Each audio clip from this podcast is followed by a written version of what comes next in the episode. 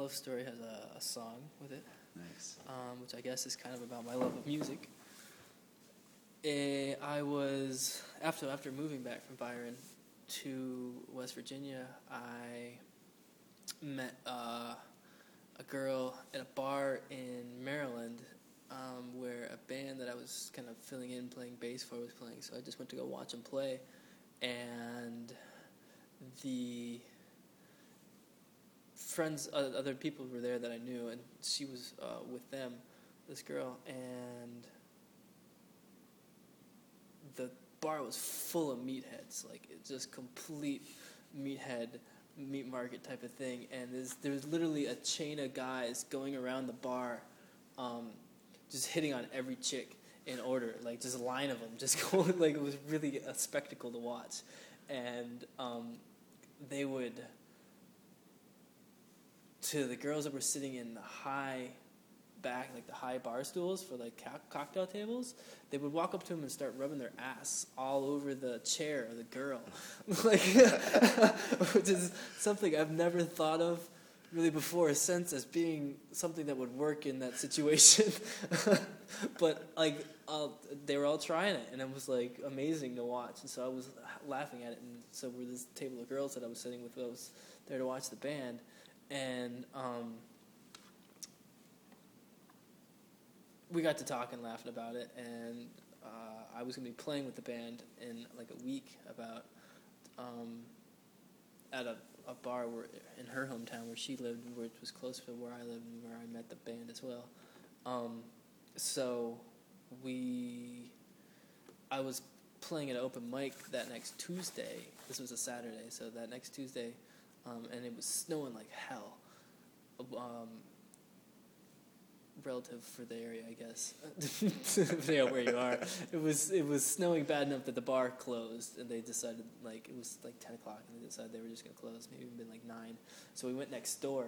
Um, myself, uh, the drummer from that band, and the lead singer and guitarist, kind of leader of the band, who also ran the open mic, uh, went next door, and that bar was trying to close as well, and the bartender there was named Emmett Keller, and the band had taken on his name as the name of the band, so they were also called Emmett Keller. So we're like, Emmett, look, dude, we were just next door at the only other bar in this town. Um, they're closed. We we want to buy some alcohol, and we know we're not the only people in the town that want to buy some alcohol. In fact, nobody has anything to do because nothing's going to be open tomorrow, so they're all going to come here. Give it an hour, you know, just if nobody's here in an hour, if it's still us four sitting here drinking beer by ourselves, sure, shut the place down. But it's going to happen, dude. Just like, just everybody's getting up here because you're the only place open. So, sure enough, like fifteen minutes later, there was like thirty people in the bar, and within the hour, it was probably like one hundred people. Like, everybody, like it was this tiny, small town, and there was nothing else to do, literally. So... It was a college, like there was a, a little college there as well. So that's, you know, like that's what they did. And they just went out and got drunk at night, and there was nothing else to do because it was going to be closed the next day. So um, she came in with a friend of hers, um, and we just started talking and hit it off, and went home. I ended up going back to her uh, house with her. She was house sitting for her dad, and spent the night there because it was snowy as shit and probably shouldn't have been driving home, obviously. Um, and the next day was Valentine's Day of all days, right?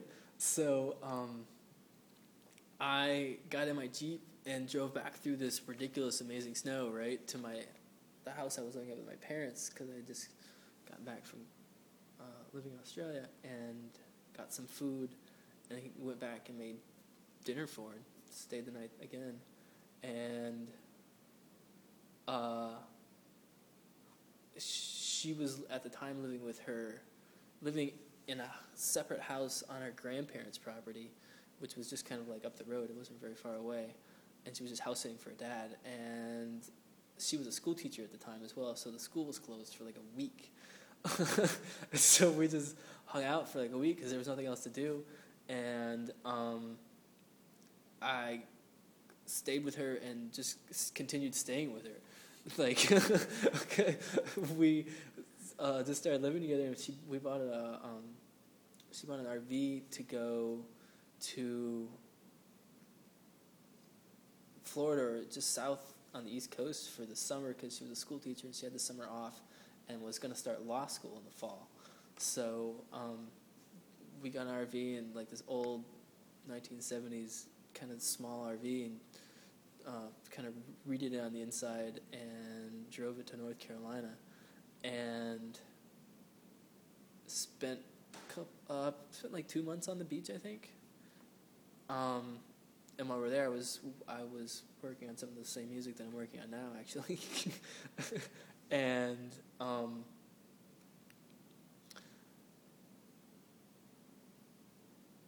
asked her to help me title this piece. This is a, the, like a piece of music that I was working on um, that was about uh, my time in Byron Bay, and I, it, the school was just not an amazing experience for me. Like, I didn't like the schooling aspect of it. Everything else was awesome, but the actual school, the reason that I went there, was not. And so that was kind of like this sort of, sort of a letdown, you know. And I was just had reflected on that with the music, and kind of wrote this piece and inspired by that about not things not turning out the way you expect them to. Um, and it was sort of in a negative fashion, that it inspired in a negative reason. Um, so I asked her to, you know, hey, can you help me think of a title for this? Because I, I I don't really think in English or other language. Like, I, it's music, and it's what it is. It's called this, you know. Play it. Um, and she goes, well, obviously Genevieve is a great name, and her name's Genevieve, right? And I'm like, oh, that's witty, great, cool. And then I, you know, kind of later got to thinking about it and realized that she named the song about missed expectations after herself. Wow. I was like, oh, that's gonna suck.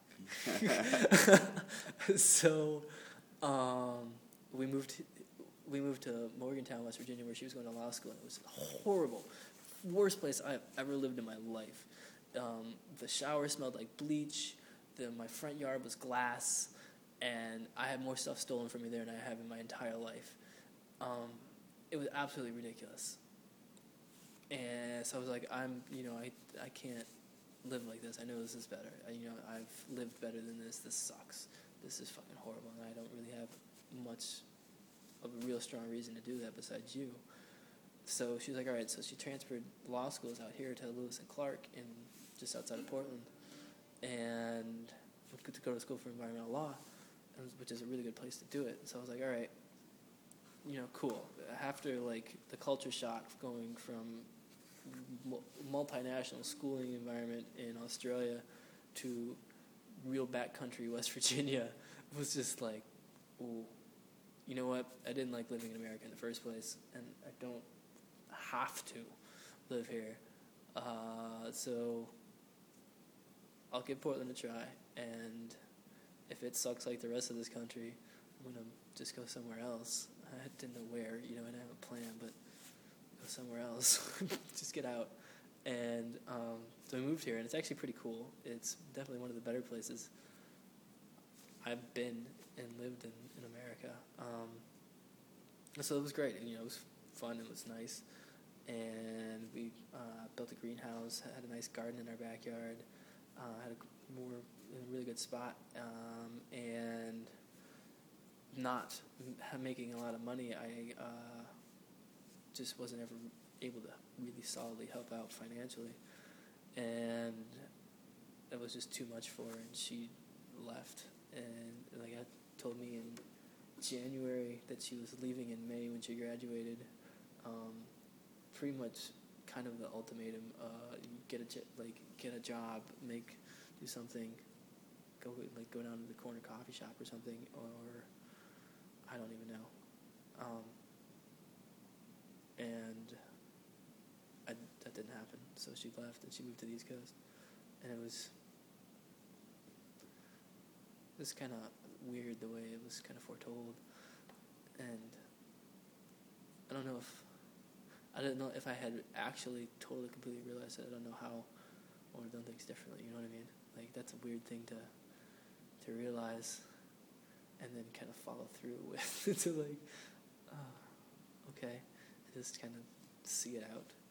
I wonder how much influence you can really put on it, and just kind of how long you can stave it off, I guess. So that's that. And there's a song, so I'll play the song.